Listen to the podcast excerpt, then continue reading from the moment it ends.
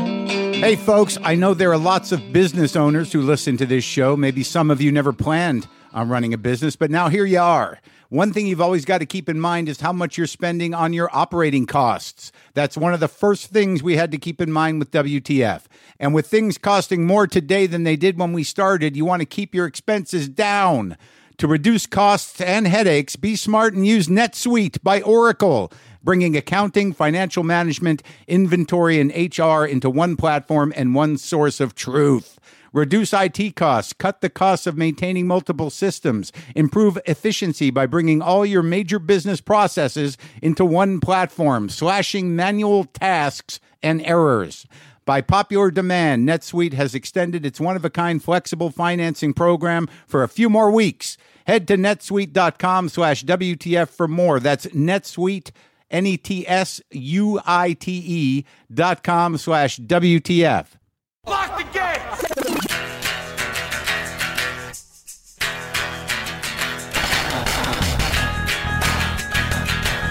All right, let's do this. How are you, what the fuckers? What the fuck buddies? What the fucksters?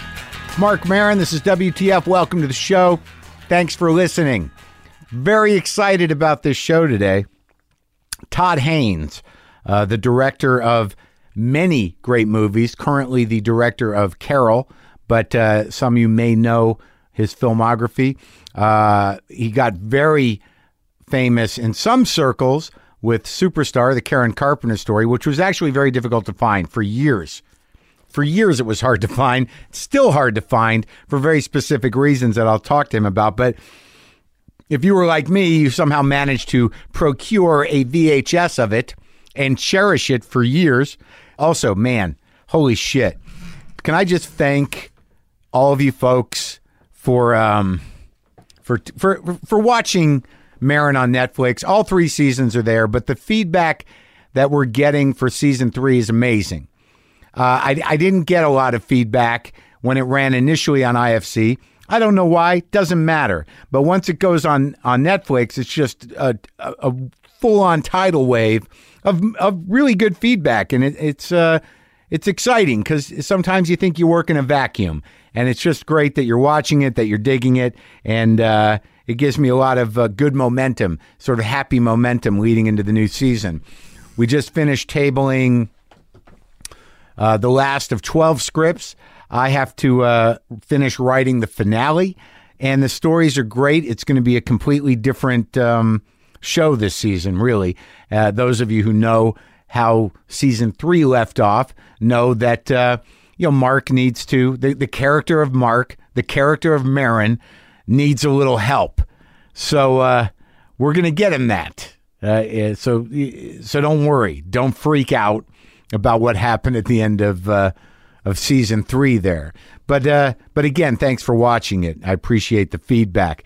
Oh, what I want to do also is clear up something. That, uh, it seems that there are many new listeners to the show, and some of you may be baffled by my closing. Uh, Scream, which is Boomer Lives. Uh, I got a couple of emails recently from people who were like, I don't, what is that story? Well, you can listen to all the episodes or I can explain it to you. Years ago, I had a cat called Boomer who was an outdoor cat, lived in the back, and I had him a long time. And I love that guy. And right around the first or second day of shooting my first season of Marin, Boomer disappeared and did not return and I have no real idea what happened to him. I can speculate for better or for worse, but instead of doing that, I honor him by screaming Boomer lives at the end. It's become sort of a, a mythology, a mythological figure. I feel that Boomer watches over me at times. Uh, I name my uh, production company uh, Boomer Lives Productions. So so that's that story. That's the story of of Boomer. Now look, you know, sometimes I talk to my comedian friends, uh, qu- you know, for short phone conversations, and um, I wanted to talk to Sarah Silverman.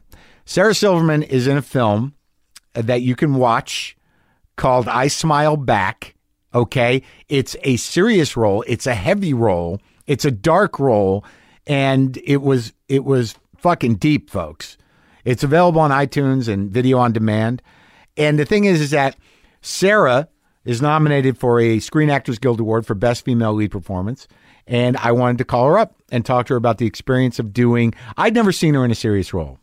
I don't know. I, I'm not sure. Maybe she did one other one. I'm not sure. But this one is. It's heavy, man, and it's weird when you're a comic. Like, I would never consider myself an actor per se. Like, I can show up, but I got to bring all of me with me. I don't have a lot of craft in place.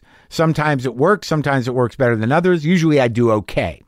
But this this performance that Sarah did was like really emotional and and pretty disturbing. And I know for me, when you have to show up emotionally for a role and you don't have a lot of acting craft like me as a comic, uh, and you got to get emotional, you know, it's really you getting emotional. You don't have any real distance. There's no sort of like snapping out of it. I'm going to talk to her a little bit about that and about uh, what her plans are, you know, in terms of doing these type of roles. But uh, but let's let's talk to her now. I, I'm going to call Sarah Silverman. Hello? Sarah, can you hear me? I've never used the, my home phone. Very exciting. I'm glad to be part of this uh, exciting moment with you.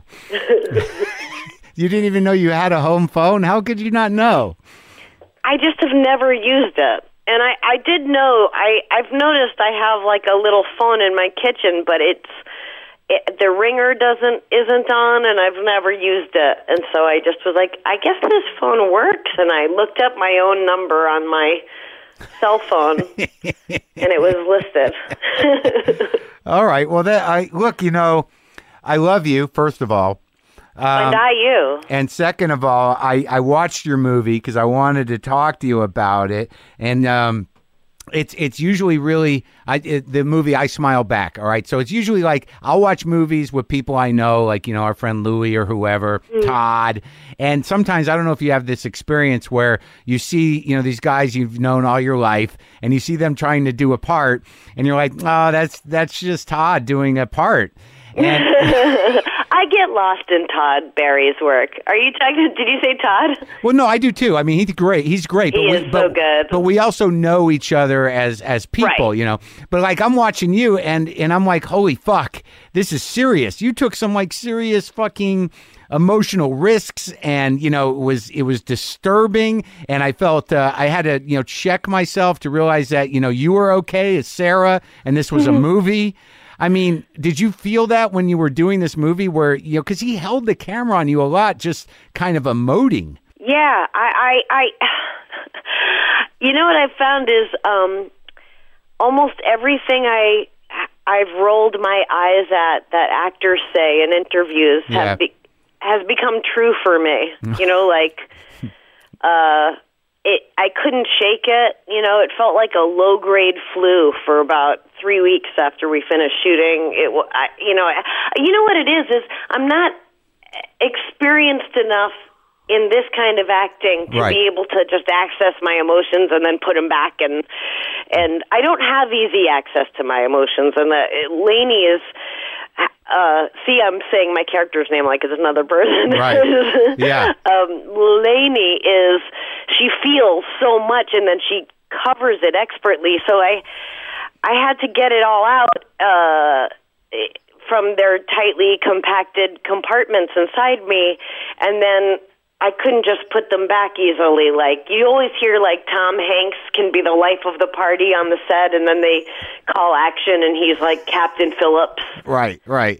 I, I don't have those skills yet, you know, so I, I just kind of sat with them on my lap. It wasn't, you know, I, I had convinced myself it would still be fun because even though it's bleak, because, you know, we'll have inside jokes and in between shooting, it will be fun, but, Right. um, I'm so glad I didn't know ahead of time that that would not be the case. It wasn't. It, was, it wasn't. Uh, there was not a lot of fun on the set. Well, they- everyone was wo- wonderful. I mean, it, it was something that was other than fun that w- was worthwhile. No, right, It was what- exhilarating, but I just I'm a fun slut. Like I, Right. I if I knew it wouldn't be fun, I ahead of time I would have weaseled out of it a hundred percent. well, You know, well, well, some part of because you- I, you know me, I Yeah. like you know lunch with friends and Right, belly laughs right, every day, and right. I'm terrified of the thought that that isn't going to happen, you know, for well, a month. Well, something must have been uh, like challenging because, like, I, you know, I know I'm not a great actor, but I I do try when I do my show to access feelings, you know, and I've done some fairly disturbing things. So whether we're good actors or not, and I think you were great. I think when- you're a beautiful actor. Oh, you're so sweet. And I thought you were beautiful in this movie, but like for you to access those kind of emotions, like there are several points in this movie, which is it's bleak, but it, there there's something very real about it. Like you know, it's a story about that you you never you don't ever really see on screen in this way. Where I think you're totally a sympathetic character, sort of lost in in a pretty hopeless. Um, um, you know the grip of uh, of addiction and, and and and personal problems and and and playing that up against you know a, a nice family it must have just been sort of heartbreaking but i assume outside of having a, a good time on set you must have been like you know i, I i'm i you you challenged yourself to go to those places and Yeah. and i and it is heartbreaking. It is heartbreaking, and she's but also she doesn't know she's in a drama Right. necessarily. You know Right. what I mean? She's just living her life, but her life is is pretty heartbreaking, and it was h- a lot of feelings. You know, I I, I found myself acting out on set. You know, like I'd be like.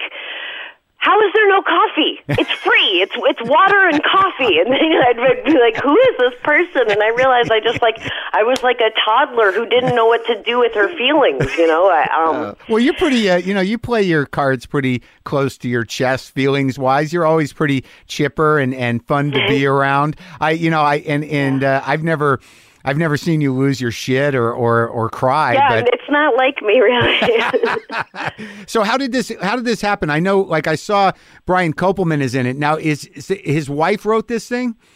Yeah, she wrote it. It was a novel, and uh, she adapted it into a screenplay with her writing partner, Paige Dillon. Her name is Amy Koppelman, and um, And how yeah, did Uh-huh. she she heard me on Stern and um, just decided that it was me. Like I just, it was just. I got real lucky. It's weird because how do I mean you don't uh, you know obviously we are among uh, our peers of, of who are childless and you really had to to step up and and behave like a mother but I guess you've got so many nieces and nephews that that you know that you have that instinct in you.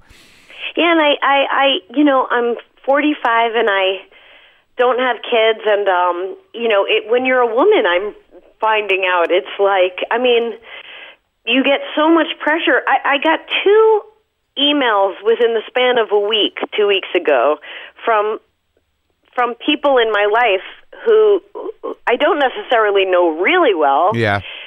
who just out of nowhere just said, "You should really have kids," and I've been thinking about you. And it's such an odd thing to put on someone, and it's it's it's a sadness for me because I love kids, I ache for kids, but I don't.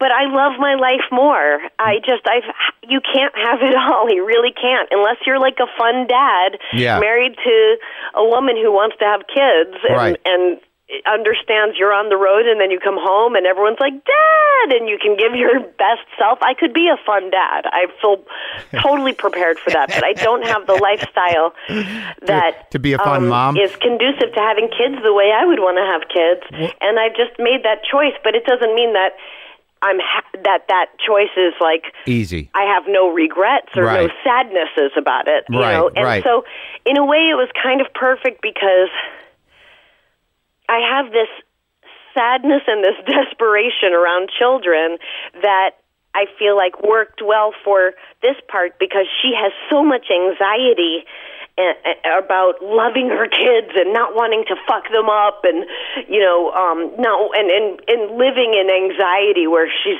constantly saying i'm going to fuck them up i'm going to ruin them i'm going to abandon them i'm going to there's no room for anything else you Well, know and well- it's energy and Right. kids feel that Oh, you know, no, they- it's- it's- it's real. It's science. It's It's- it's, it- matter. You know, Yeah, it's yeah. Not just like crystals and shit. Yeah, it's like the um, it's well, it's it's also the struggle I think of a self-centered parent that that- Totally. and and like you know everything you're saying to me about the reasons you have you have for not wanting kids which are reasonable is primarily because like you said you're you're fundamentally like the, your life the way it is so it's smart i don't have kids either because i'm a selfish anxiety ridden mess Yeah, but uh, And- yeah, and is that selfish because we're we're not having the kids? You know No, what no, I mean? no, no. Like, No, I think- I there, think- I there think- are plenty of people like us that do. I, I, I can't. It blows my mind how easily people make the decision to have kids. It's I'm totally paralyzed by it. Yeah, me you too. know? Me too. But I'm not saying that we're we're selfish for not having kids. I'm Right, saying right. that that we identify our selfishness in that we just w- you know we don't want to ha- we don't necessarily have the emotional time or, or the desire completely to make that choice with our life. But a lot of Yeah. people who are like that uh, still have the kids, uh, like my parents, for instance. And then, and- but you're glad that they did. I'm glad that they did. Oh, thank you. But I thought that that element of your personality of of being very hard on yourself, you know, because you don't want to be you don't want to fuck the kids up. And this character is fundamentally selfish because she's consumed with her own problems. Well, so that's exactly right. There's no room for anything else. She's so, she, you know, people, I, you know, and it's funny because there have been parallels to this part with like stuff I've thought about in comedy and of course it's so totally different than comedy but you know just the idea that people think that this self-hatred is modesty and it's the opposite it's total self-obsession there's no room for anything else so she might be consumed with i'm going to ruin my kids i'm going to what if what if what if like that that living in that anxiety Yeah. state it is totally self consumption Oh yeah, no, no, no. You're, you it's self. You're, uh, you're, yeah, completely self-consumed because you're not really like the character, and, and maybe like is not necessarily capable of nurturing. Like all those parts where you're just looking at your kids, looking at your daughter, and you feel this like distance there, but you're completely panicked, but you're sort of unable to reach out properly. I mean, Jesus Christ, Sarah, that scene. Where you know you're fucked up and you go into your daughter's bedroom. That scene with that teddy bear was crazy. Yeah. I mean, like I in like I've been on sets before. Was that one of those situations where the director's like, "All right, can we clear the set, please? Can we?" Well, there's nothing really to clear because the the crew was so bare bones anyway every day. You know, it's we you know, it's a four hundred thousand dollar movie, so it, there wasn't um Right. really wa- right. excess people But did- on the set at any given time. But, did, but, you but know. but were they saying thing? Did he say things like you know you know give her space? Do you need space to sort of figure out and get into this? It's really kind of intense when you you're put in, in a position to have those kind of emotions, you know, on camera, and you're sort of like, all right, uh, action, and it's like it's really fucking heavy. Was it? Did you feel that when you were doing some of this stuff? Yeah, I just um I think I just got to a place where I was so inside Right. that head and Right. it just everything felt you know like you'd think that would be like the hardest like scene or something but it wasn't because it was so exhilarating and challenging and there was so much energy behind it that you know it was kind of Yeah. I mean fun isn't the word but it was you know Right. like ex- exhilarating yeah, because know, you were in and, it. you were um, in it. You were just so you were totally immersed in it. Yeah, I was immersed in it. Yeah. and and it is true. It was like I, I, I'm not. I don't have my ten thousand hours in of that kind of stuff to Right, snap right. out of it or to access it easy and then put it back. So it was just, it was pretty intense. It But was. you, um, but you were willing. You were willing to go there, and you, you know, and you showed up for it emotionally. It's like, you know, I don't know how real, uh, you know, like people with ten thousand act uh, uh, uh, hours of acting or whatever, or or years of training. I do know something about comics, though, is we know how to be fucking present, and Yeah. uh, uh, y- you know when when necessary we can really you know be present and and you just sort of like you pulled it off and the ca- and the supporting cast was great too josh charles was great and the kids were great oh my God, and- so delicious. right they were so good Yeah. and like at the end like i emailed you after i saw it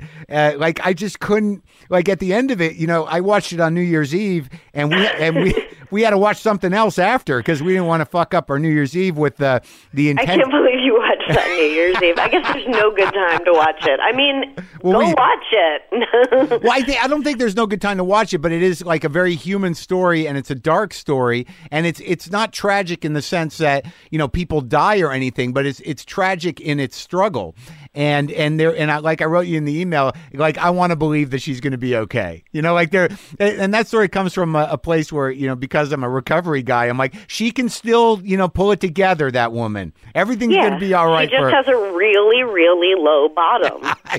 yes, and we didn't see it yet. But, but you know, Oh, that's no. the thing that I, the thing that I love about this movie is that it interests me about it is that it's there isn't anyone who isn't or hasn't been on one side of this uh, depression or addiction Yeah. in their life. And so, what you think of her, whether you have empathy or total disdain, or you fucking hate her guts, or you your heart breaks for her, it it has only everything to do with your life experience that Sure. you're walking into the theater or you know into your living room with you yeah, know yeah, absolutely. So what happens now? I'm very excited that you're like you're nominated for a SAG award for for best uh, female actress. That's fucking amazing. isn't that crazy It's exciting. Do you want to do more of this type of acting though, Sarah?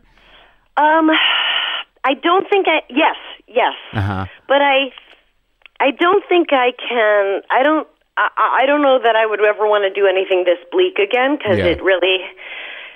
I- Though I, I'm so glad I did. I, Yeah. No, I don't. Yes, I. Yeah, I mean, I, I definitely am interested in acting. I always have been. I just got this chance, you know, and and got real lucky. But um, but also it's funny, a- and you know this probably. Be, well, unless you have better stamina than me, but when you shoot your show, you're probably not out doing sets at night. No, just on the weekend. The- Yeah, it's really hard because you Ugh, got it. I You can't want- even believe you could do that. But I, I just it's when when I do acting stuff, um, it takes me away from stand up, and so I then when I am done and I can go back to stand up, I'm like three steps behind where I left off, and I it's a kind of sisyphical Yeah. like, thing where I can't. Um, I'm not like I don't have an hour to headline on the road and actually make a living, you know, because I'm I'm, you know, I make no money in acting. Right. No, no, that makes I'm sense. low rung, you know, which Yeah. is fine. But to make a living, we're comics, and also it's who I am, you know, and it's, I, you know, I, I'm envious of people like um, Todd or Tig who. Yeah. If they have only 15 minutes of new material, they can still go on the road because they can just do crowd work until they have, you know, they're brilliant without material. And I, I don't like trust myself enough for that, you know. So I, I feel um I get so deficient in stand up and it's it's kind of the one thing I can count on so I you feel kind of free folly but I do like I do you know I like doing all those things I like doing odd jobs I have understand. you not done stand up for a month no, It's- I can't remember. it's terrifying It's horrible because you go back and you're like scared again, and it- it's fucking ridiculous. yeah it's it's just like the gym you Yeah. know I mean Oh, but yeah, absolutely. because it's your whole life you know? exactly. No, but it was great, and uh, and I'm, I'm excited for you. And the, I think that ultimately the the one of the great things is, is that now that you you know you're able to push yourself this far out emotionally, that anything in between you know your comedy and this type of emotional work you know is is open game now. Like it- it seems like you could probably handle any role you know within you know the parameters of of of who you are, which is great. that's beautiful Oh, thank it's you. inspiring I'm glad I said something inspiring. you always do Well, I love you, and I and, and I and I hope you win the thing, and and uh, and I hope I see you soon. um me too I love you too Thanks, Sarah. bye That was my friend Sarah, Sarah Silverman. Hope she wins. It's very exciting that she was nominated. Proud of her. Uh, I've known her since she was a kid. Really, I've known her. I knew her. I've known her since she went to college, when, and she started stand up shortly after that. I think she wasn't even twenty yet. So Todd Haynes. I, I was thrilled to get the opportunity to talk to Todd Haynes. I've been sort of mildly obsessed with his work for years. As I began to say at the beginning of the show, I had a VHS of the of Superstar, the Karen Carpenter story. I, I happened upon the film Poison, which actually is three films in one, in my recollection. When I was living in San Francisco in the early 90s, it was part of the Gay Film Festival. I think it was at the Castro. I believe I went to the premiere, and I couldn't wrap my brain around what what Todd was trying to say with this with this film. He's a real artist, Todd. And I, I've always been sort of fascinated with him and fascinated with his movies, especially because they confounded me. I followed his uh, his career. I went to see Safe. Safe? Are you kidding me? When that movie came out, I don't even know where I was. I must have been in New York. I remember going to see it. I saw it with a friend of mine, and I walked out just thinking like, I have no fucking idea what that was about, but man, was that compelling. It always struck me that Todd Haynes had a a, a, a, a vision.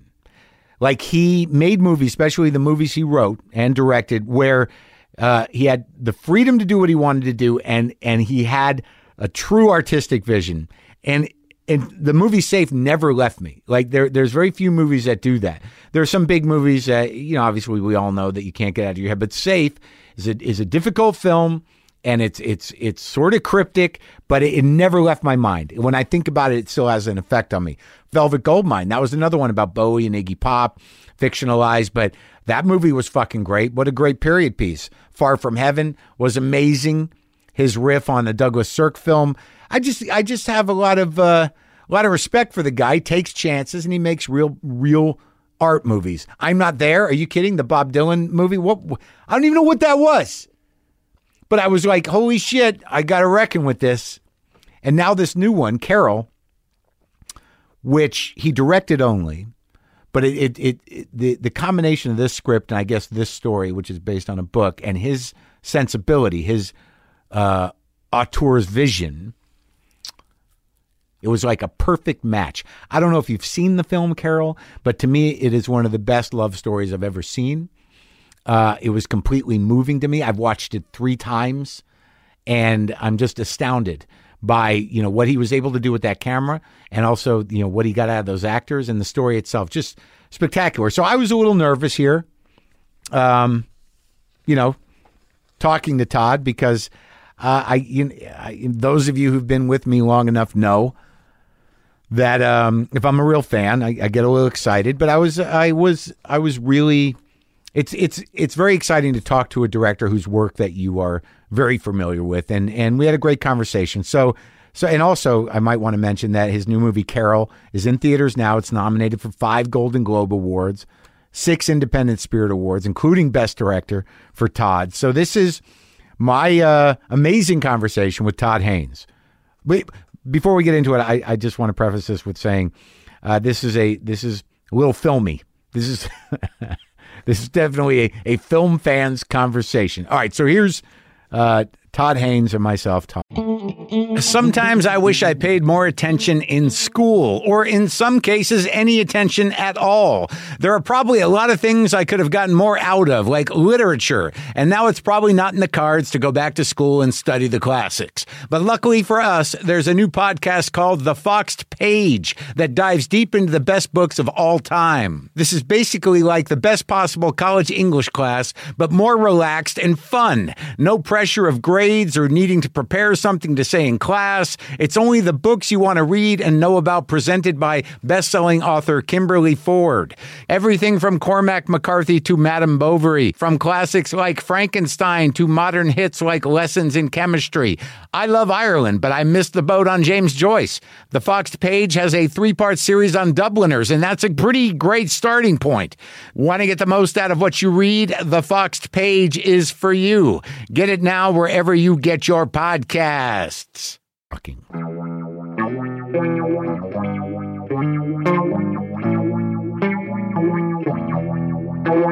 So I'm uh, I'm excited to meet you. I had no idea what to expect. Some of your movies have uh, profoundly altered my brain. No way. No, seriously. That's pretty cool. no, they're like I have That's got really questions. flattering. Okay. I've got All right. questions. Uh-oh, I hope I have answers.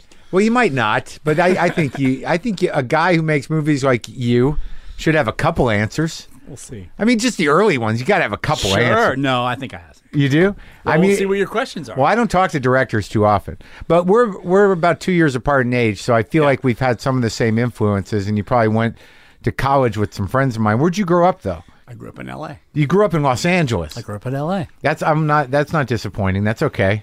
Yeah. Yeah, like no, where? It's good. I grew up in the Valley. Really? Yep. Were your parents in show business? M- Not my folks. No. My grandfather worked at Warner Brothers. As what? Worked up from messenger boy Yeah. to head of to union organizer to head of set construction in 1940. So he was a s- a, union sec guy. He was a union sec guy. at Warner. and got at Warner's and got you know I don't know what his how how much the culture of L.A. and the people he was around Yeah. sort of oriented his politics Uh-huh. and his sort of progressive streak. But Well, he union guys. definitely yeah Yeah. they definitely formed while he was there. Uh-huh. And he left when the blacklist culture just became too you know Out of disgust. yeah, and his friends were getting blacklisted, and he felt it. Oh, it really? wasn't him, but it was people he knew and people he admired. Within those departments, every department? Or Well, just- Uh-huh. I think he knew. You know, he I think he knew writers, and there was a warm fraternity in that place, and I think he felt it. right, there was a small community to movie making at that Absolutely. time. yeah, And did you know him well? yes, he was a huge part of my life. Did you I go call- to set? I call. Oh no, I didn't know him then. Oh, oh, you know, after, that was the sure. 30s, 40s. I, uh, but he started his own business. He was like a, he gave money for my film Poison. Did I he? mean, he put, he helped put me through college. I called him Bompy, Uh huh. and he was an amazing guy. And his wife, my grandmother, Ma- Bompy. Mana, Mana, and Uh-huh. What kind of Bompy names are those? baby names Oh, okay. that stuck that everybody followed. All the grandkids followed suit. Was that your mom's dad or your, your dad's dad? That was my mom's mom and dad. Uh huh. and uh, they were pretty pretty awesome people. And they were from here? They were from they were they were born. He was born in Portland, Oregon. Oh, yeah. Moved when he was a kid. I live in Portland, Oregon now. Why? Is there any family connection there? No, no, it was like my sister sort of rediscovered Portland in the 90s. Uh-huh. Moved there. It was always like Wendy's town. Uh huh. And I moved when I after living in New York for 15 years. Had enough. yeah, it had changed a lot. It's where cultured people run that Portland. It is. Yeah, you know? it is. I Okay. hope it. I hope they know what to do. Yeah, other with people those run to amazing- Florida. right? but I mean, I, they have amazing human resources in Portland, and Yeah. I don't think Portland knows. Like, what do you mean? Well, just there's amazing people there, Oh, yeah. and people go there to be in Portland. Yeah. not because there's industry there, not because there's really jobs there, not because there's a university. Because it's Portland. Because it's Portland. I like it all right, but I've never been sort of like I got to live here. I mean, it's a little odd to me. It's uh structurally and uh, the way it's laid out's a little peculiar. It seems a little dark, which I usually like, uh, but uh, I never quite got a handle on it. There's I've had some good sandwiches. There's some good food there. There's some really good Yeah. food there. Yeah. No, I, I I left at a time that I needed a change. Right. And maybe even more than I knew, you know, and Yeah. and I went away to write and get out of the city. And I met a lot of really cool people who were just not fully defining their lives by their careers and their ambitions and their Right. and their uh People who are just living life. he kind of living life artists writers you know and i and i uh, and i think i was going through a little bit of a midlife crisis i started hanging out with people about 10 years younger than me That'll help. and yeah either way, and actually. then they were and at that point they were still unattached and there was that sense of fluidity and movement you know Uh-huh. Right. and it reflected my life maybe a little more as a filmmaker than people my peers in Uh-huh. Right. new york and that and then of course the music stopped they all coupled up now they all have babies now i'm now they're all like coupled Odd man out. exactly What are we gonna do with Todd? Oh, yeah that old, old geezer He's hanging around again. Wish he had some friends. so, all right. Well, let's go through it then. So, your interest in film started when? Well, my interest in film, I think, started, you know, when I saw my first movie when I was a, when I was three years old. When I You- saw you can what feel was the your what impact? was your first movie? my actual first movie. Yeah, I think you it- remember. Well, the one I remember, I remember going to Radio City with my grandmother to see something called the Red Tent, which was uh, Like a Disney thing? No, no, it was this horrible ice survival movie. I Ooh. like I Scary. yeah, it was disturbing. But we went to Radio City. I think we were in the city. and She goes, "I'd like to take you." I don't think she did put my research into it. Yeah, But I feel like that was one of the first ones I really remember seeing. Uh, and you remember the show, the Radio City show before? Yeah, I remember the Rockettes a bit. Yeah. but I just remember a guy that went to die in a hole of ice. Like he he had given up. I Yikes. just remember. Yeah, he got it. He dug a hole in the ice, and they just left him. It was traumatizing. And then my other Shit. grandparents, when I was like eight or nine, accidentally took me to Deliverance. So like my What? Yeah, my early movie going experience. I don't think they knew what we were getting into. I had no look. I just watched that recently, and I, I did not remember it being as graphic. Whoa. As it was, but I that You Oh. took were a that- kid when you went to see Deliverance. Yes. Yeah. Yeah. Mark, I think that explains a lot. Does I? I think that might. I don't know. well, what was yours? I hope it was better. No, mine was mine was I you know I guess past the the the, the code. It was Mary Poppins. I was three, Ah. 1964. It had some kind of seismic effect on my brain. It it it it provoked a kind of intense, um, almost obsessive creative reaction to the movie. Really? where I had to reproduce it draw pictures of Mary Poppins constantly, act out scenes from Mary Poppins. Con- I mean, some some Yeah. psychosis Really? set in. You loved it. I loved it, and it it touched some crazy nerve, and I'm and I'm sure the the maternal figure had some part in that, and Uh-huh.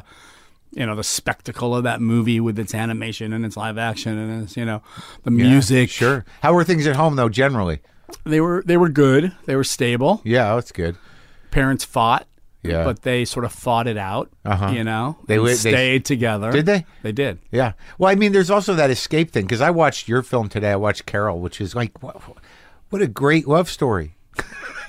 Well, yeah. That's why I sort of wanted to do it. I mean, it's a real love story Yeah. in in a very deep way. Yeah. And like, there were points where I didn't even know why I was experiencing emotion. Right. That's cool. It- well, yeah, like, well, I'm I'm not a. I don't know if you're getting it, but I don't know what the fuck is wrong with me. I, I cry about everything now.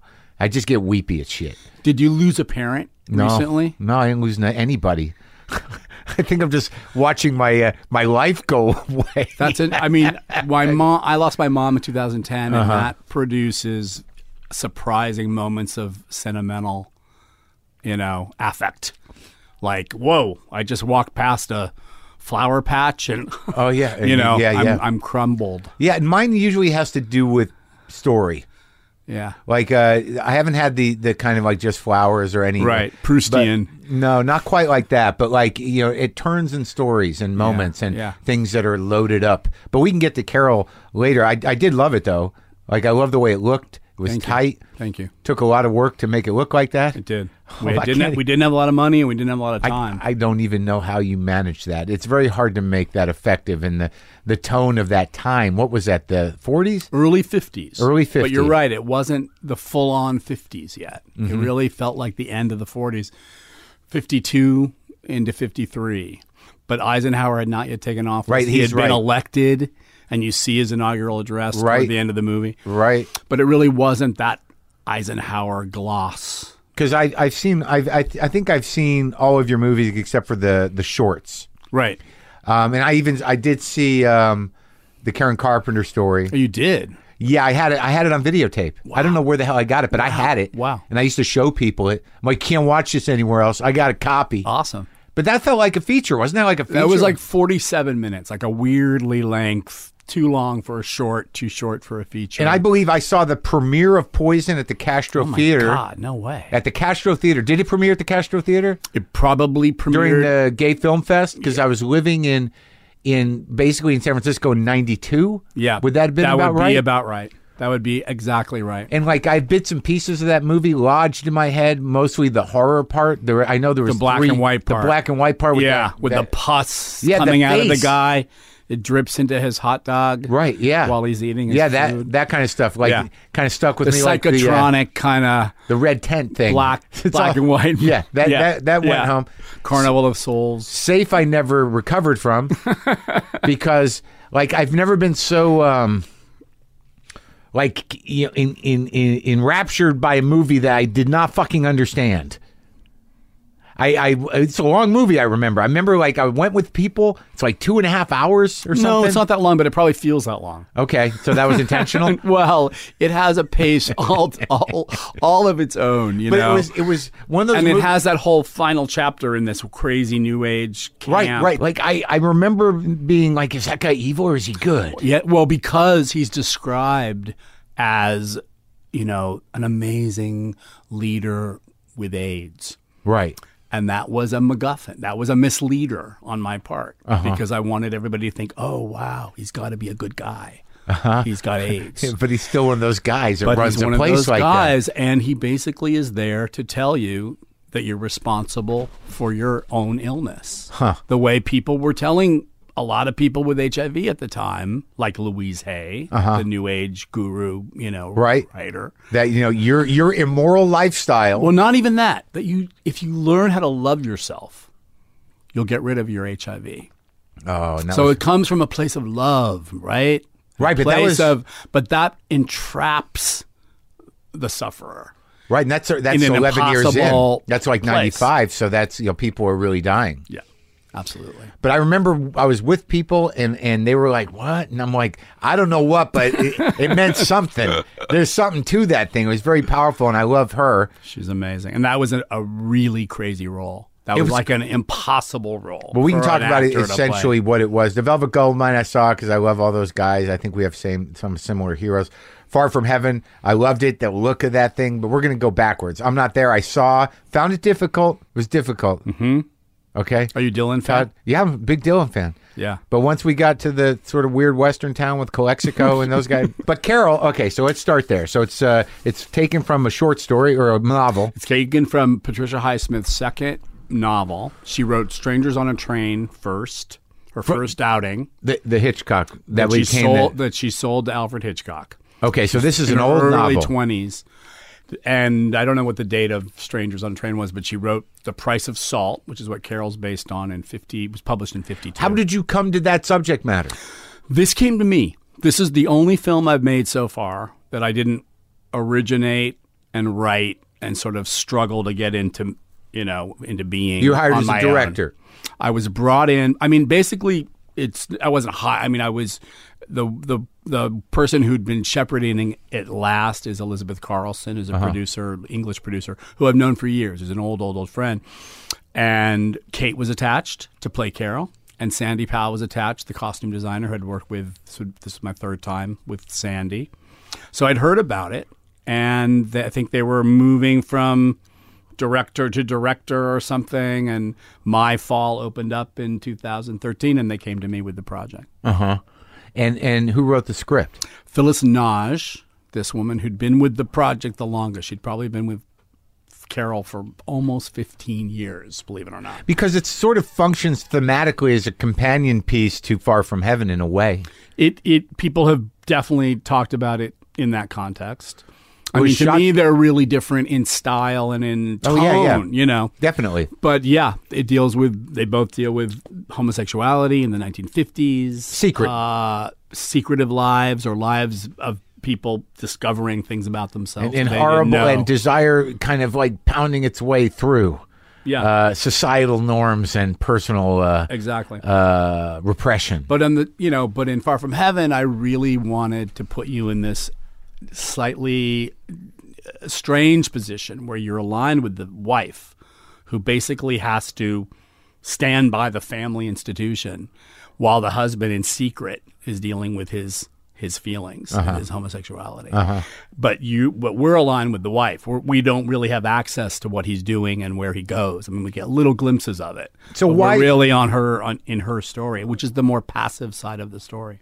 But but the like once established that the husband's leading this secret gay life, the uh, the emotional story is more with her, even if it's passive, Exactly. Exactly. because she's got to struggle with her feelings. She's got to struggle with her feelings and, and an outlet for them, which she finds with unexpectedly with this the the character that Dennis Haysbert plays, the Af- the gardener, the African American, which is gardener. loaded on a couple levels. Totally.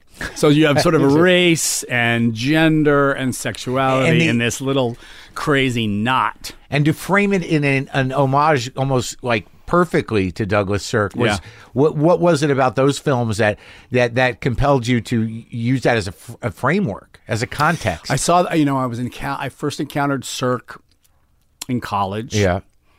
and they're the most fascinating films. I mean, they're not easy films. I think pe- a lot of people encounter them first on late night TV, watching Written on the Wind or Right. And your first reaction is like, look at that color. yeah, Yeah. Look at that color and you know how sexist, Yeah, you know, yeah, and uh, and then there's something about those movies that feel like they cut through to some level of truth, almost more powerfully than if they were done in a kind of documentary style. That's something about the artificial worlds that that they inhabit, you know, and these Hmm. and these impossible interiors that seem to be crowding in on the characters in the movies.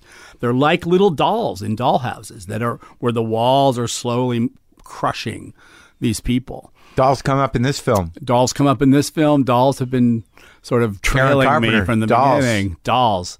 What is it about dolls? I don't know. What, was- what did you study in college?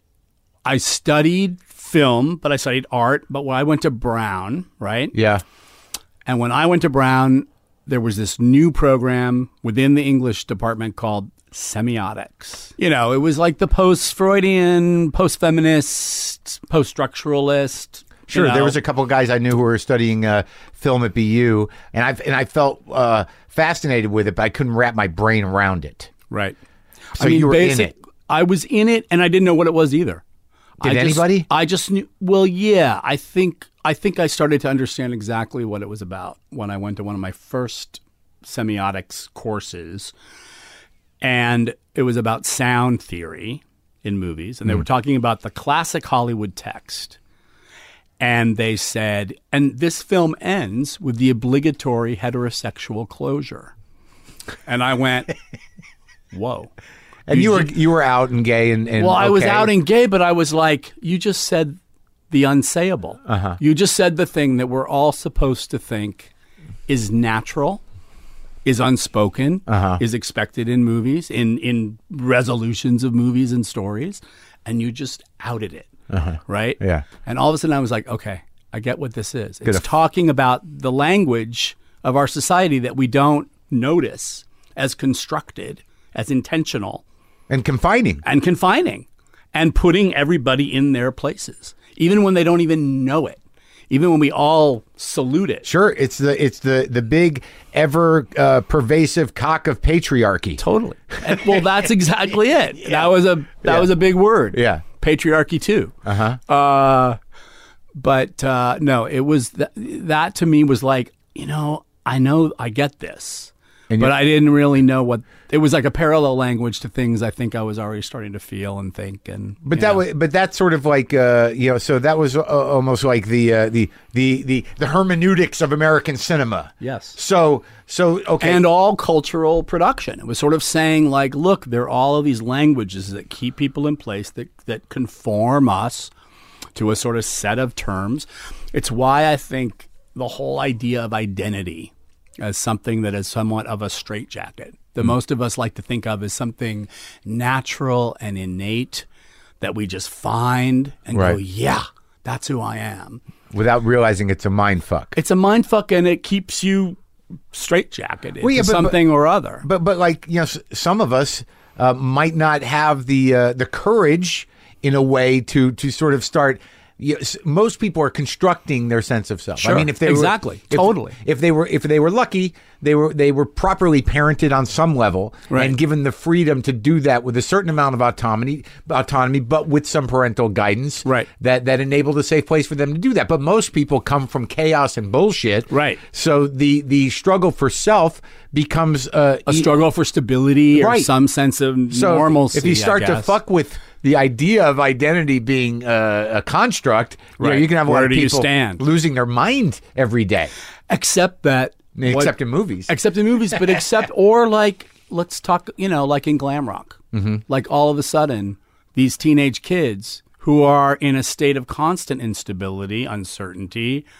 Have this image of a bisexual space alien up on stage, Bowie. prancing around Bowie, or Iggy Pop, Sure. who was also dealing with a gender, little lower than space. a little lower than space, way down at the bottom, but playing with notions of mascu- of mas- of masochism, sadism. Without knowing it, I think on Iggy's part, I think you captured Um, Sure. that in Velvet Goldmine. Like you know, the Bowie character was so aware of the Yeah. of the drama and the theatrics, and Right. and like you know, Iggy is just like he is like grunting animal, you know. he was, but they knew that they were challenging the kind of dictum of the '60s. You know what I mean? The Velvet Underground and the Stooges, Yeah. Mm-hmm. and even the Doors. There was something they were attacking about a kind of holistic idea of peace and love that they wanted to kind of undermine. Yeah, the old, and fuck the up. idea of sex and love was uh, was again contextual and, and limited. and started to feel oppressive. Right. And started to feel like, you know, my brother's back at home with his Beatles and his Stones. And that's it. And and that's and but I, but you know but all the young dudes are Right. doing something else. Sure. Mott the and so it Hoople, felt like Mark a new Bolan. exactly Right. like a new era. So when you were sitting in that semiotics class, part of you realizing you hear this, they're saying the unspoken, and you're like, well, I'm going to just break that up. Like I'm good. That's my challenge. Yeah, or at least like you know the thing is is that what I- what I dig is that those codes of expectation where we expect a movie to to resolve a certain way. Those aren't things to just throw away. They're things to actually use. You know, Right. Like a spectator is a participant.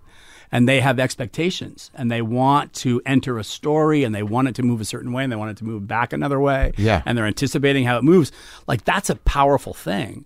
So it's cool to like use. I think it's exciting to see the powers of the imagination of the spectator and stoke them along, but then s- put up little boundaries or little obstacles. Well, that's sort of like it. So that that's sort of a French New Wave trick, in a way. That you know, to sort of like you know, kind of kick them in the head and make them realize that they're watching a movie. Yeah. and that you but know, still provide pleasure Sure, sure. and desire Right. and excitement, you know, and still use the fact that they're investing themselves But into but it. your last two big movies, Far From Heaven and and Carol, well, I'm not there. Well, is in the middle, but these two movies are are are, are standard structure, right. really. I mean, I think, you know, it's like I, I think there was a place where the idea that, you know, a schoolgirl could get a crush on her teacher Okay. was not So it was a completely little more outside innocent. of our yeah, yeah. You know, I think what what's interesting is we always think, oh, things were way more repressive in the past and we we've just moved forward, you know, as a culture and everything's more permissive today. But you forget that there were humans. There were everywhere. humans, and there were all kinds of weird, accidental, you know, little mo- places of, of potential space or little accidents. And glam rock is a big accident. That was one reason why I wanted to explore it. But like when you see Carol take Therese out to lunch, or that the two women check into a motel together in 1953, Yeah. you realize, oh wow, if they were a heterosexual unmarried couple, it would be scandalous. But an older woman and a younger woman No one checking into questioned a it. mo- up, no problem. You know? Right. So there are these little places of of movement. This novel has been distinguished by a lot of lesbian fiction that preceded it for having a non-punishing ending, where Mm-hmm. the lesbians didn't end up in a, s- one of them in a sanitarium or the other off a, off the Is that what? Is edge of a that cliff. why you like the project? No, I didn't really know much about the novel before I came to it. It came to me mm, kind of, I didn't know about The Price of Salt and its sort of legacy. Um, my lesbian friends were quick to remind me how, how um, uninformed I was. But And did uh, were they quick to remind you during the process of like, don't fuck this up, don't Todd? put this out, dude. You're the mascot. But um, but uh, Yeah. But no, I, I wasn't interested in making a things are so much better now movie or a. Um, I really loved how much it reminded me of being in the dark, falling in love with somebody for the first time, being young, it- that stuff that at Mm-hmm. a movie theater or just in no in life? in life when I was a kid, you know, And when just I was when it consumes you. when it consumes you Right. and you are like absolutely sort of shut out of the world and you are reading every sign that they offer you every signal and it all it, your fate rests in what did that gesture mean what did Right. that word mean Right. what did Right. that look mean Is Where's it going? do they like me you know Yeah. blah- and and how in a way in a way how pathological that is or how you know like what i love about patricia highsmith's what she does in the novel is that all her other novels are about the criminal mind and you're locked inside that festering mental state and this is about the amorous mind Uh, but it's a similarly festering state For you both of know? them. for for both of them but particularly the one who's in the more powerless position And and I, I was like, so as you look at that script and as you visualize it as a film, obviously, you know, eh, eh, from looking at it, you're, you you said to yourself, somehow we have to capture this time uh, perfectly. Yeah. yes. And and in a really different way than Far From Heaven, which was really all filtered through that kind of highly artificial and specific language that comes out of. We used that old Technicolor, didn't you? well, we didn't. We that was the one thing we wished we could have done. Have a real technical. But you felt like you saturated pretty good. We did it all non-digitally. It Uh-huh. was all done on film, and we didn't we didn't even finish it on a DI the way people do now, Uh-huh. a digital intermediate. There was no. uh, we did all like uh, non-digital c- Right. Oh, color timing and stuff like really? that, optical. And you because you optical needed work. to, you wanted to have your hands on the cellular. And you still could then. Yeah. And there were people who could do all the work optically. And do you think it not made a digitally. difference? I think it did. I think it really did. And, ma- I, and I learned so much about the process and by doing it that makes way. a difference in your choices. I because you know you don't have a million takes. No, exactly. Yeah. you know you got. You're well, like- every all the choices are curtailed by in a period. Uh-huh. Are informed by the by the period, by the details, by what you see in the frame because you only have so much money and you got to be able to afford it. Right. You know. Well, And what's- that was true for Carol as well. what struck me about Carol though is it, it would have been fine in black and white. yeah, that, you know, it that- would have made sense in black and white. It- as but well. you know, you, you you you were so tight with the with the period, and also with that the sort of muted colors. Yes. that you, you know, outside of like the drive, I think you would have lost a lot in black and white. But but it felt like a period film. Well, it's sort of desaturated, like the color photography process that Uh-huh. we were looking at from the early 50s. and now was that just impulsive, or did you see with your semiotic brain that that had meaning? when we when we opened the film on a on a subway grate, did you did you know did you have a plan for that, or was that just impulsive? well, subways and trains were sort of a theme in Yeah. the film. The Yeah. little, the Yeah, little the toy, toy- train right. that Rooney. and that was in the script. That was in the book and the script.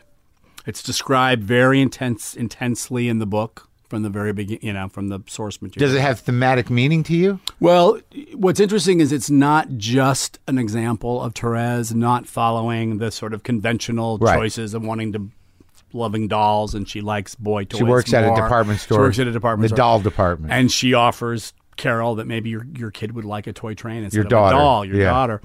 Um, but the train is described by Highsmith as a kind of um, almost having a madness of captivity. Like it's Uh-huh. like spinning around on its tracks, and that's maybe going to fall off. and then, so, okay, so there you have the great. Beneath it, the madness of captivity. and that Therese is sort of in a state of potential captivity in this job at this Almost department paralysis. store and paralysis. And there's a character that as- is in the figures in the novel that we actually did shoot in the story and we ended up cutting out to, Uh-huh. to trim it down. Ruby Robichek, who's a sort of career shopwoman who s- Therese sort of sees as a potential future for where she, a you know, scary idea of where she might end up. the, well, you kind of got that feeling with the overbearing manager. The manager. that Yeah. that that The mean- read Yeah. as like, well, that's where you end up. Exactly. Right. Yeah. So, what i i i thematically, what, what do you feel as a poet who makes movies was the the the, the kind of message of this movie? the message of the movie. I don't know if I have a single message. I think I wanted to explore the love story, and I think I never really, I felt like I'd never really done that Powerful. per se in a in a in a film Right. before. So that's what it was. And so it made me look at love stories and made me look at how point of view functions so interestingly in love stories, where you're on the side of the weaker party. Uh-huh. And, you know, like in, in war, it's the object that gets conquered, and in love, it's the subject that gets conquered. So we're on the side of the vulnerable. It in- kind in love of and, stories. and there it, it kind of it rocked a little bit.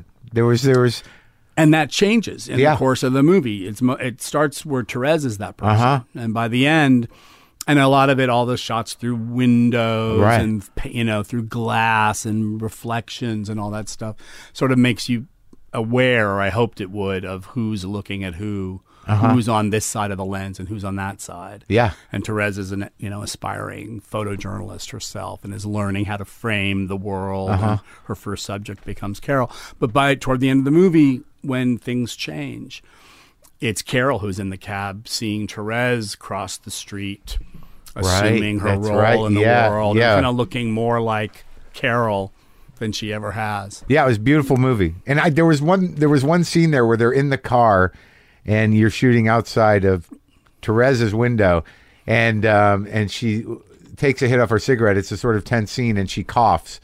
And I, Oh, and I- yeah, and, I yeah. thought to myself, like he, he must have been like, we got to use the cough one because that was a real cough.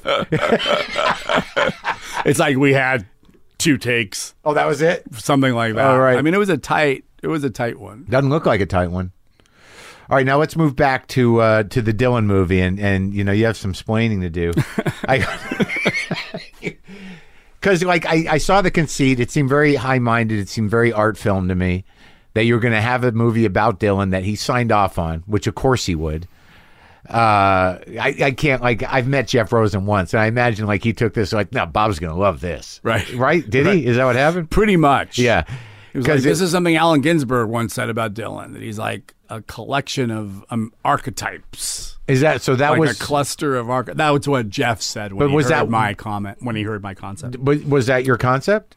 Not based on that. No, but like, what was your Oh, concept? my concept going was in? just simply like you know I got back into Dylan at this sort of you know in the end of the '90s. right. Well, we missed the beginning, really, uh, the '60s, right? Oh, 'Cause yeah. you're fa- so like, I mean, I you- was into him in high school, Right. And he was a driving voice and kind of energy in my high school years. But I sort of lo- I wasn't paying as much attention to his music during the '80s, and just for some reason, just felt this need for Dylan in my life. I think Yeah, it you was a got sort it. of symptomatic thing. visions of Joanna uh, looms large. You know, like you always, I, I- that's how for for guys our age, you're always going back to Dylan, and it, you can go back to whatever period you Exactly, want. exactly. But like in my mind, it's like all the answers are in visions of Joanna. It's all in visions of Joanna. It's all in that record. Yeah, no- I, I mean, really, that that, re- and I have, you know, I have, you know, amazing cuts from from so many periods of his life in Oh, the- the, film. You know, the that- that soundtrack I got of that, to use. that fucking movie is crazy. a masterpiece. yeah, You got all those people to fucking do do. covers, and then we got all the Dylan stuff, and we got some really rare and unreleased stuff, like the song "I'm Not There." that So- comes from uh, the Oh, it's a basement good song. tapes. And didn't- really who- amazing didn't, song. uh, who- Sonic Youth did it. covered Oh, it. that's a- they do a- really it's a cool, haunted really cover. cool version. So okay, so the plan So, was so I just started to read biographies about Dylan for the first time when I was getting back into the music, and it was around the time the bootleg series stuff was just starting to get Right. released, and that stuff kind of blew my mind. Yeah. I hadn't heard a lot of that m- material, and it took me back to periods I loved. But all the biographies described the same unbelievable shape shifting guy during the '60s, where literally you'd meet him in you know April of '64, Right. And he'd be channeling. Well, it would be earlier when if it was Woody Guthrie, but, Right. you know, and he would be talking like Guth- Woody Guthrie and dressed like Woody Guthrie and, And singing Ramblin' and Jack Elliott. rambling, yeah, and rambling Yeah, Jack yeah, Elliott, yeah, yeah. and completely you know channeling that tradition sure. and encompassing it and creating so much work. And then people would meet him literally three, four months later, and he'd be a different guy. He'd look different. He'd speak different. He was doing different music. He'd rejected everything he'd done before. And this would keep defining all of those remarkable outputs of Right. music throughout Yeah. the 60s Yeah. and culminating in really well-known moments, you know, sort of like explosions where At he Newport plugs in and- electric, yeah, yeah, blah, blah, sure. blah. or when he finds Jesus Yeah. in in the seventies, um, and Not bad records. amazing records. I mean, Slow Train Coming is Mm-hmm. Great. a fucking beautiful, perfect Yeah. record. Yeah. incredible, beautiful production, beautiful love songs, really. Yeah. gorgeous love song. But um, so I just thought, wow, the only way to really describe this guy is in multiple. You know, is to show literally the fact, and because each time a new guy would come into being, there would need to sort of be an assassination of the last one. Uh huh. There was a way in which just to keep creating and Yeah. keeping a little space where he could keep making stuff, which I think is sort of how he survives. Um, he has to sort of do away with the expectations, the burdens, the pressures of what he did before, which had been so influential Right. and attracted such a following each time. Yeah. So I think it was a, you know, it was basically a, a practice for survival Right. uh, for an intensely creative individual.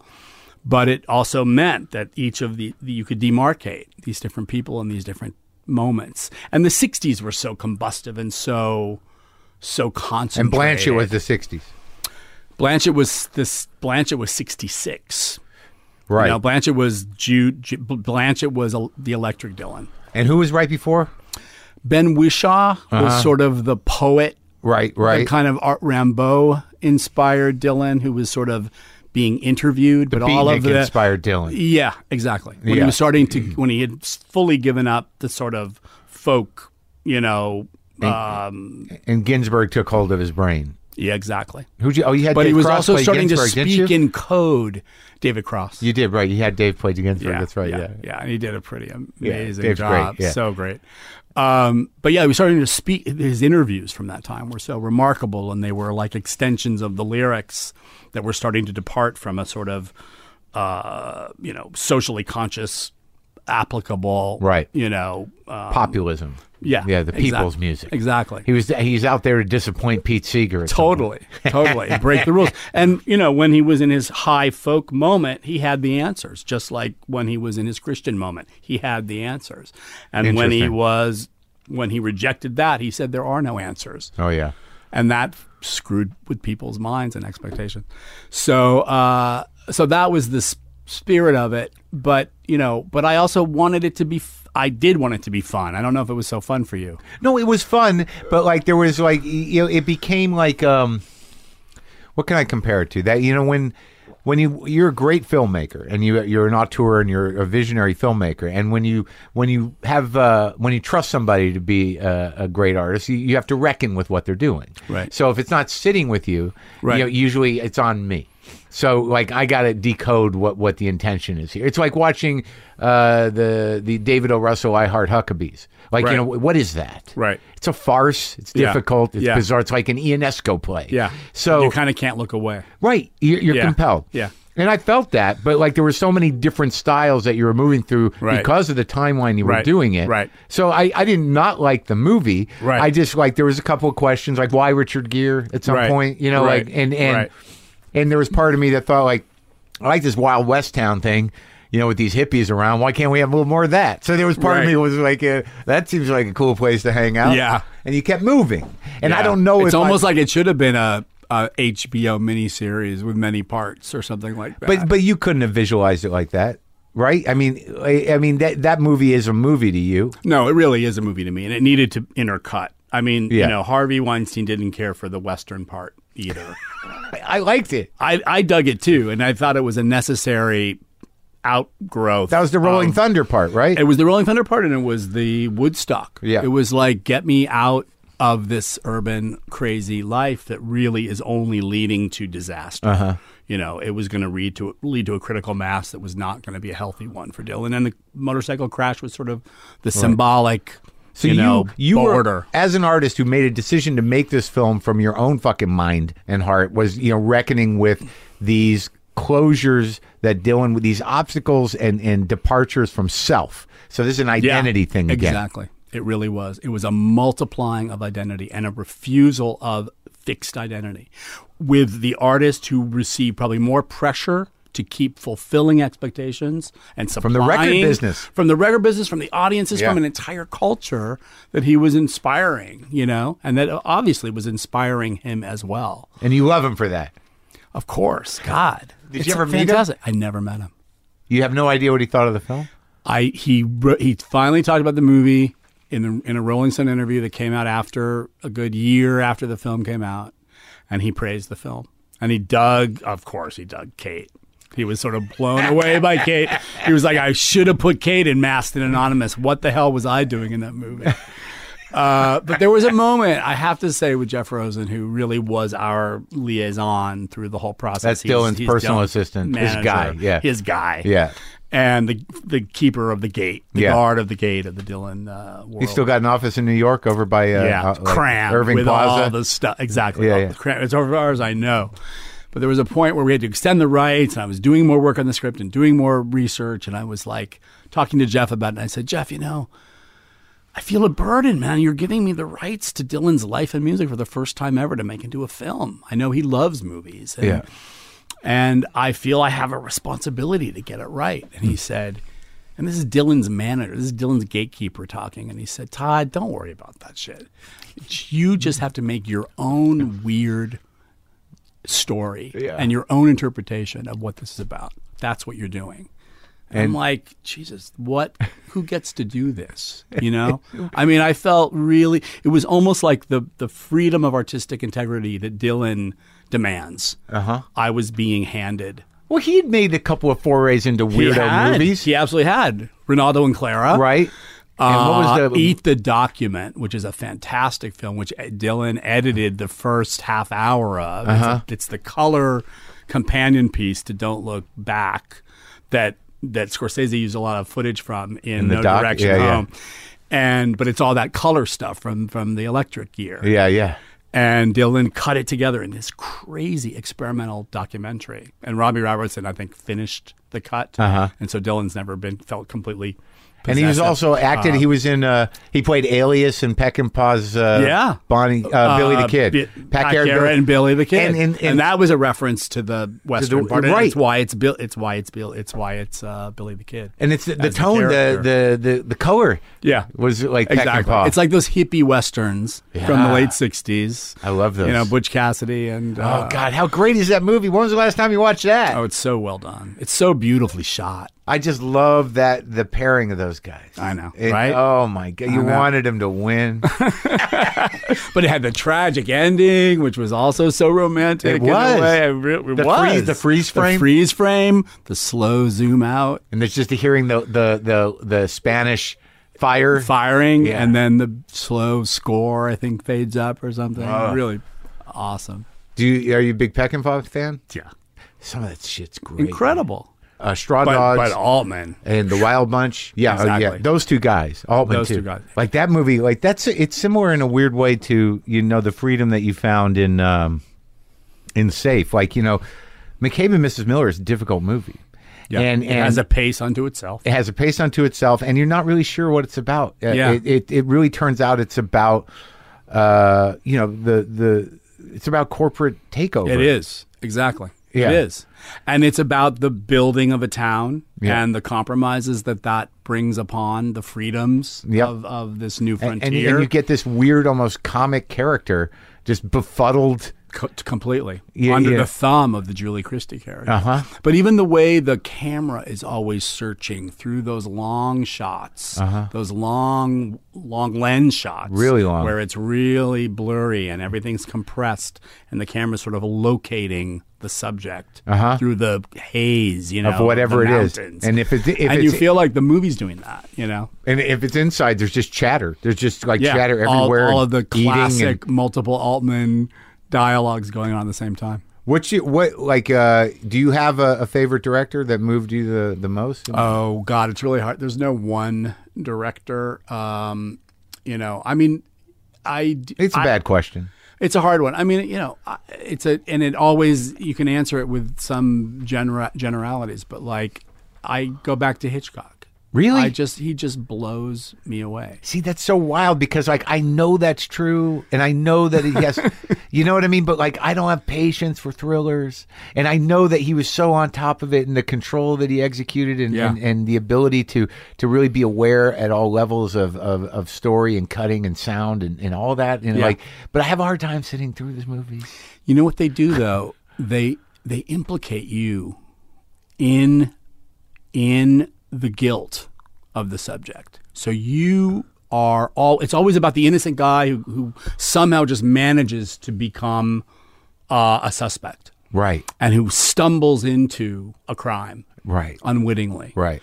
And that is so amazing to me because that just puts a sense of g- imminent guilt And in the it's- hands of every viewer. And it's psychologically menacing. completely. But we're all susceptible to that because it- we all feel guilty. So that's we all the re- feel like you know criminals. I never thought or about a that. step away from that, and, so that's where you you're you're hooked. Right. So that's like because I don't get hooked, hooked on it, it's like I, I have an aversion to existential terror.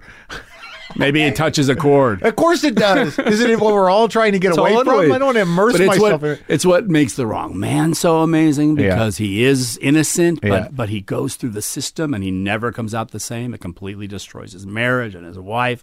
It's what makes like you North know, by Strangers on a- Northwest. North by Northwest, eh, which is a lighter, more sort of Sure. fun, Yeah, you know, yeah, yeah, yeah. Strangers on a Train. buoyant, Strangers on a Train, where just two guys and it has this strange sort of weirdly homo, you know, Yeah. homosexual subtext context. Yeah. Two guys knocking feet on a train, Uh-huh. and the Bruno character implicates the Guy Haynes character just right. simply by the accident of running into him, you know? Right. And he's immediately susceptible. Now, all of a sudden, he has his hands are guilty. His hands have the, fin- you know, have the ink of fingerprints on them. And uh, So you like that that sort of narrative tension at every turn. well, I just love that he can operate, you know, um, in a in a uh, sort of in a popular way Uh-huh. and in the most um, you know um, uh, socially critical way at the same time. And also like meticulous filmmaker. Like Absolutely, so in of control. course, he of it. invented the the language of the kind of movies he made. Really, yeah. you know. Uh-huh. But they're corrupting. They they they they are corrupting and popular at the same time, and I just find that to be so Subversive? Uh-huh. Genius. Subversive is the word I'm looking for. Uh huh.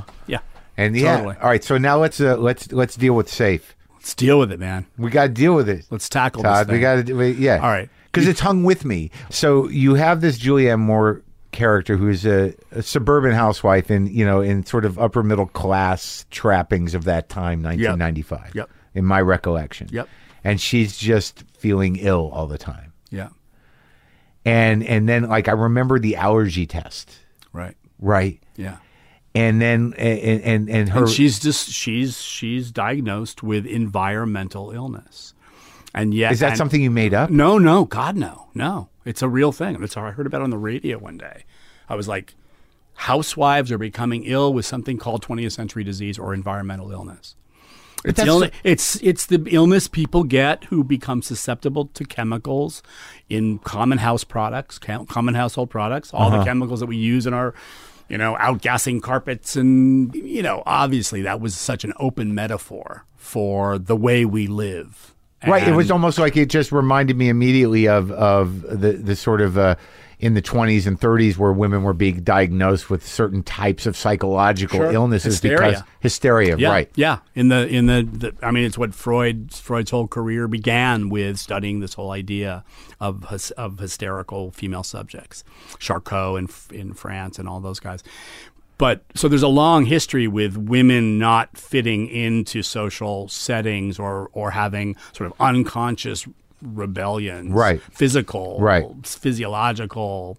So that was- symptomatic rebellions that was against in you their when you were- yeah yeah. and how we attribute that to something uniquely female uh-huh. you know and how um, yeah i just i just thought that was too but this was still this was still the aids era and i really was thinking a lot about like a lot of us were how people make sense of illness how people sort of theorize illness And you were in it. You were tr- losing I was friends and- losing friends left and right and and seeing how patients suffering of, from hiv were drawn to these kind of new age answers They had no answers. they had no answers, so they it s- gave them some sense that they could control an uncontrollable situation.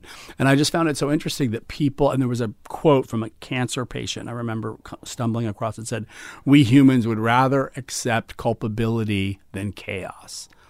And I thought that's so true that we'd rather blame ourselves. It's almost like little kids This was about cancer patients. yeah, it was about cancer patients, but it was about the whole idea of having no cure Uh-huh. for your illness and going, yes, I made myself sick. Yes, I didn't love myself enough. Yes. It's like the little kid whose parents are divorcing Yeah. Hmm. and they say, Mommy, is it because of me? And the parent's like, No, what are you talking about? Of course Right, not. right. It's something between your father and I. Well, that whatever. well that's because you know uh, kids have to think their parents are perfect.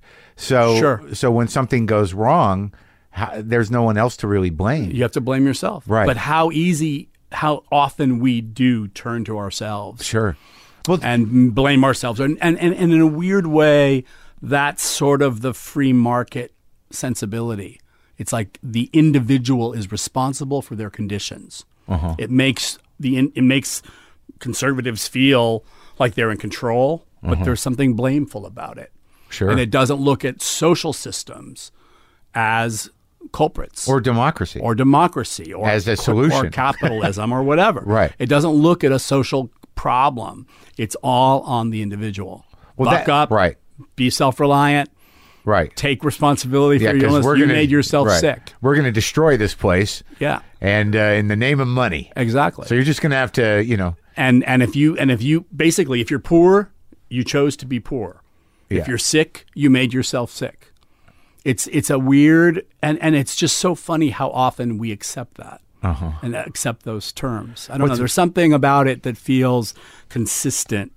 But I just but I put it in just in the context of the story about somebody getting sick with a, housewife. mysterious illness, a housewife who really doesn't have resources. You, you know, person uh, a strong sense of self or character to question yeah, that the passive, world around her sort of middle class. completely a complete product Uh-huh. of her own environment and then she becomes the victim of that and of environment. her own manu- the, the the expectations that were manufactured for her. exactly yeah Wow, because like it's like to me like uh, y- you know when you get to a certain point or, or a certain age and you start to realize like you know there aren't answers and Right. doctors I don't know. fucking know. i know And, And there, there- there's part of me that thinks like, how complicated can the body be? We go to space. I know.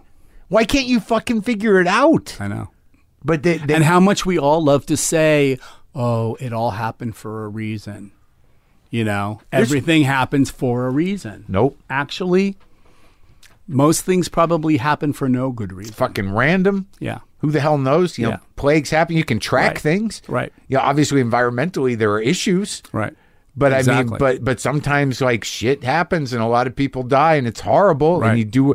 But the fact was that there was the I think also the issue of of and I think you found it in her character more specifically uh, in a way that that uh, a, a more a broader public could understand that that they were hung out to dry. Women were were they they, they weren't uh, the, the gay population was not important Right, of course. Enough. No, no, no. and Talk women about have never been important. Black enough. Lives Matter. We were dealing at a time where it was it was gay and lesbian lives and, And- African American lives and drug addic- drug Yeah, users' dr- yeah, lives sure. who were dispensable Sure. in the society. yeah, and I you mean, saw the, the you know the machinery and the political culture Mm-hmm. sort and and the mainstream culture sort of you know uh, pull away. so that was the the sort of the the turn was that community. Like I just remember the Yeah. movie. I haven't seen it in a long time, but the Guru's house. Like it Oh was yeah, like right. up on a hill. It was one of the indicators. You remember so well. It's amazing. That was one of the indicators that wait a minute, maybe this guy isn't all right. good. Isn't Right. all trustworthy. racket. There's a racket here, and you're and someone's falling for it. But then Julianne at the very end of the movie, she follows the mantra and she looks in the mirror and she says, "I love you." In her I fucking really hut." love you. In her hut, in her sealed off safe house And then you go and, and, then she's you- got a big kind of blemish on her head that keeps festering. so she something's not right here. And yet what's what I was also doing at the same time was like disease movies of the week which sort of give the subject they don't always they don't always solve their cancer in those movies. Right. But there's some way in which they take possession of being a cancer patient and learning about what that means. You know what I mean? Right, right. And so this film sort of follows that narrative uh, shape. Yeah. And she accepts the terms of what that illness means and what it asks of you. But what I hope is that you also are left, it's sort of like a Circean happy ending where you're left with all of, all- after it's completely criticized the whole culture that you look at. And then the people have a happy ending and you know, wait, you're like, wait a minute, something's not right here. I- Is it really happy though? Given not happy. The the, And the circumstance. Everything that's been revealed along the way Right. shows us that it's anything but. All right, so let's go back to we're almost we're almost all the way back to birth. So, so Poison, I remember like it, it was one of those movies for me because I was like, uh, you know, I was living in San Francisco. I was a little, um, uh, you know, uh, kind. I was, I ninety five. I was trying to The stay 91, Ni- no, right, 91 or ninety one, 2, right. So yeah. I'm trying to stay sober. You know, uh, you know, I've been through a lot. You know, my sense of self is is fairly expansive, and you know, I'm open minded in a way that I had no real choice over. Yeah. And and you know, uh, and I'm wandering around San Francisco, which i- in and of itself is this. I don't know what the fuck is going on there. Yeah. I don't know. You know, wh- who's in charge? You know, Yeah. so, like it, I always felt ungrounded to me Yeah. and I go see this movie that y- you know that you know I'm I'm not gay, but I'm at the theater. I'm at the gay film festival, and this is a movie that had you know themes in it that were relevant to that community, Right. And, and metaphoric, Right. uh, filmically. And uh, Did you know it had stirred up the far right? Had you heard that whole thing? I- about I it, don't- the I- flap about the, the sort of culture wars. well, I don't know, but I knew there was three movies within it, Right. And that in in not unlike the Dylan movie eh, or, or Safe for that matter, that I had to reckon with what what it was you were trying to do. right. And and the three movies that I remember the horror movie, Right. and then what were the other two? One was a sort of uh, sort of a pseudo documentary about a suburban story of a little boy who had flown away, and the mother is rec- is is uh, recounting the whole story. Uh-huh. And there was something a little off about this kid. Uh, basically, all three stories are about outsiders, about transgressors, and sort of followed these genres that usually address the outsider. You know, Oh, there- in so the you- horror film as the monster, in the sort of tabloid documentary as a sort of uh, you know a outlier to suburban normalcy or something. So this is the one kill. So what this and the was third was much more directly Je- a Genet, Jean Genet kind of prison love story.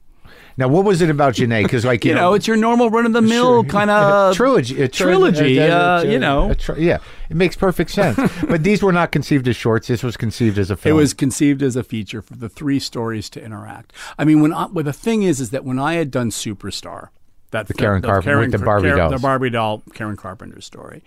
I mean, that was uh, that was sort of the beginning of my independent voice as a filmmaker, Mm-hmm. and it kind of fell into a cultural awareness. It was written about in The Village Voice by Jay Hoberman and Barbara Kruger. Well, it was and a Art fascinating Farm. film because you did a full narrative about a biopic of Karen Carpenter using only Barbie dolls and using the real music Mm-hmm. Right. and, and and sort of like you know uh, somehow finding the the mise en scène within these these these puppet shows that were loaded with emotion. Right. That Exactly. You, you you you at some point watching that film within ten minutes or so, it didn't matter that they were dolls. Right. You forget that they're dolls, and Right. then you have to remember that you're watching dolls and what that means. And it's sort of like how you feel when you're listening to that music, Right. Which is incredibly manipulative and sentimental, and yet somehow it creeps up inside you, Yeah. and grabs you at the same time And you got to the heart of it w- through her. through her and what I found, but and yet it still kind of had these little pseudo documentary passages and these sort of little experimental Right. film influenced moments in Yeah, it. yeah. And I just found that because it had reached a slightly bigger visibility than I ever really With no release. anticipated, with no release. I mean, it did have little little sprinklings of releases. But you here couldn't. and You, there. I imagine the family was pissed off, and the, Exactly. and the There was a- music. you had to have the music. I had in a there. year of freedom with it before the legal stuff hit me. and then you just had to get it on tape like And I then had. exactly, and then Yeah. it got uh, to be an underground bootleg movie. Is it on YouTube? It must be. it's on YouTube and then they yank it and then it comes back. It's sort of a back and forth. but it's one of the few movies you can say are are a band is Yeah, a band film. sure. You know, Cocksucker Blues and Yeah, and- maybe Superstar. Yeah. Um, so that was in that you you there was a, a pressure on you to deliver. in a Or, the, way. or what I what I thought was cool is that audiences who I didn't think were maybe the audiences I had conceived of for the movie, well, a wider audience was seeing Superstar than I had expected. Mm-hmm. Yeah. and they could navigate between these different sort of tones, Uh-huh. and they could enter the movie and find interest in the film, and it just made me think like, wow, audiences are sophisticated and there and so I just wanted to kind of keep riffing on that idea and take that a little further and and Poison was really a, a, a sort of a film about the AIDS era Yeah. and a and a way of of sort of taking back some of the guilt and feeling of culpability that the the gay community was sort of accepting from dominant society right? victimhood. Yeah. And- and- and- using and Genet, self-punishment. who was like a, you know, a warrior, uh, uh, you know, a poet warrior, basically. Uh, I, I like I never got into to him. You know, I always knew of him, but I didn't read him. What was he was he was a prisoner and a he writer. was and a, you know, condemned thief. And he, I think he ultimately, after so many incarcerations, had life imprisonment and then wrote his first novel, Our Lady of the Flowers, while he Right. was still in prison. And it w- it is a magnificent piece of writing and, a, and a crazy, what he, he sort of always said when he was like kind of named a thief and named a queer that he kind of took those titles on and decided to fulfill them tenfold and say fuck you you know what i mean and then sort of invert the values of society and make perversity and transgression something of a religious Right. expression. Yeah, yeah, yeah. And make that sacred Yeah. and sort of invert the values of the society that had condemned him. So it was an amazing kind Uh-huh. freedom of, in that. Yeah, and then he became a real pol- once he was freed by all the Yeah. collective poets of French society at the time, Cocteau and all those guys. He later became involved with the Black Panther movement, the Palestinian movement. I mean, he was a radical. Uh-huh. You know, he maintained a radical s- position around political activity and And you felt that drawing from the power of that in the midst of, of the AIDS epidemic, like 10 years in, that, uh, that you would deliver a message. that there was a way to say Yeah. we can stand up Right. and say screw you Right. and that our difference was really our power you know what i mean and and, And- that's really changed the the sort of you know um, assimilation basically of any minority culture as it gets accepted into mainstream society it loses some of those political edges But you know, but interesting. No matter how slow the pace of progress is, that the the gay community weathered that fucking storm and came out that, stronger. Well, that is that's undeniable, And- and that, you know, and now- can't be stated Yeah. strongly enough, Right. I mean, that's absolutely true. it's it's i- incredible. yeah, I mean, just all of us who were kind of formed by that political activism of that time and watched the radical changes, and that and that political organizing produced direct results. Yeah. and it really did. It Yeah. really changed the whole treatment and development of drugs, and you know, ch- turned that epidemic completely around. But then, you know, it's just ironic that then as gay lives became more accepted in mainstream society, the issues that were being fought over was gay marriage and gays in the military. Right, right. Like the most conformist sort of Sure. elements. Yeah, yeah. But they're symbolic and they're meaningful. And I get that. There's a little bit of fuck you to it. you know. Yeah. I, I, I- I think that there is that i- i- it's i I never really thought about it until right now that to have the the right Right. uh, doesn't necessarily mean you want it, but you, you Right. deserve it. Right. Well, that is true. That's that's absolutely built in. I, I agree. I agree with that. But I think people then think that they're supposed to want it. Oh yeah, Maybe there's that. Sure, that's sure. the confusion. It's sort of like everybody's like, oh, well, you're now you're married, right? right. You know, right. Well, you know, it's just to be treated like an equal, Of course, of course. right? And look, all of these things for every kid who's coming out today. Uh-huh. This just creates an entirely different culture and world. It's still hard to come out. Right. It's still a transition for kids to kind of, and I think it maybe goes back to those issues we were talking about with the identity Uh-huh. period, claiming identity. You know. well, you got to at some point, or, or You else do. You, you end up sort of a, a lumpy and game swinger. oh no! Come on. Bring it on. yeah, i guess I open. like that. but uh, I mean, it's a different world for those kids, and Well- that's really essential. I mean, that's a that's an Right. uncontestable Well, they have support. change. They have support. they have support. They have examples in the Exactly, world, yeah, and yeah. they have a place to. well, that's interesting because now here we are. I'm 52. You're what? fifty-four. So, like, I do feel that there might be, along with these sort of uh, nostalgic uh, framings for films that you've done recently, there's a, a nostalgia for that fuck you, th- Yeah. that fight. Yeah. Like, what what do we fight about? What are we fighting for now? Well, Creatively, what are you? creatively, Sure. Like, what's the next film? I mean, you were. I doing- mean, you know, Fran Lebowitz said something in that Scorsese documentary he made about her Uh-huh. that it, I think about. She said, We didn't just lose an entire generation of artists Yeah. to AIDS, we lost audiences. We lost reception Yeah. to a certain quality or caliber of work, Sure. a kind of demand. You know, kind of, mm, you know, intellectual and sure that whole part, that whole New York in the '70s thing. yeah, right?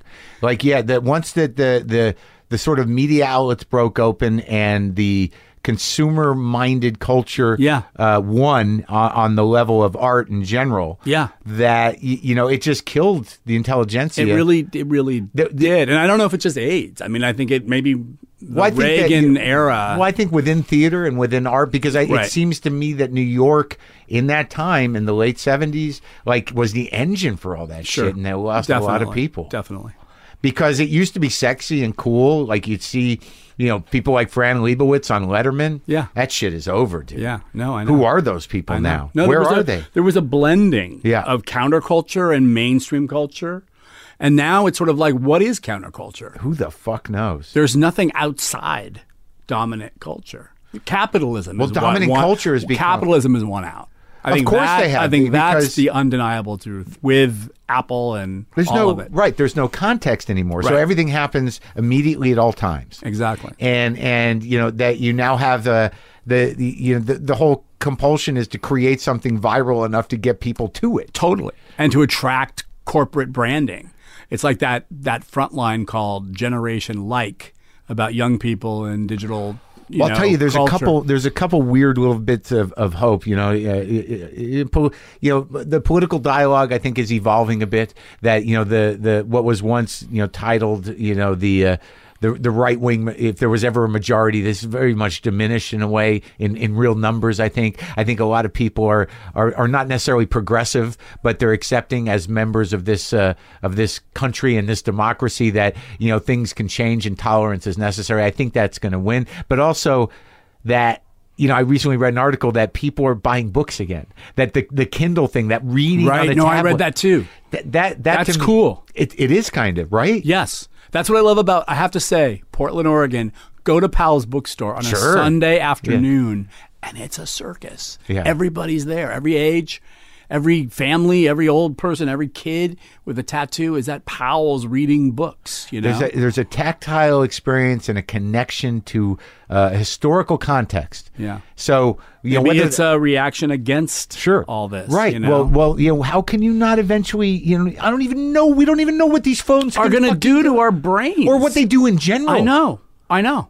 Exactly. And I mean, I know we sound like old men, but there is, there is, there. I think there's no mooring to to the narrative of history, and that that to Right. me is is scary It is because scary. What, what what do you fall back on? Yeah. Well, I just think it, it separates us as human animals from each other. Yeah. Just the way We're we used isolated. to. We are isolated. That like that phone is your it, that's your home. it's your screen. It's your bubble. It's your, you know, it's Well- your divider. What what are you thinking for the next film? You got something? I have something we're trying to get off the ground, which is uh, based on Brian Selznick wrote Hugo Cabaret, which Scorsese made into the movie Hugo. Yeah. and this is his uh, graphic novel that followed that. So it's another, it's a film basically carried by young people for young people, which I've never done before. So that should be cool. Oh. Also a historical thing, kind of a love poem to New York City, the way Hugo was to Paris. Okay. So I'm excited. Wow, that's a departure. You're Yeah. just spreading it out. I'm spreading it out. I'm doing I'm shit. doing stuff more back to back too, which oh, is good. weird. You means you're working. I guess so. You're hireable. I'm hireable. There- There's money, maybe somewhere. well, I got. I loved Carol. I love all your Thank shit. you so much. It's a real Such a pleasure, Mark. I really appreciate it. Yeah, it's great awesome to talking talk to to you. you. Thanks. Thank you.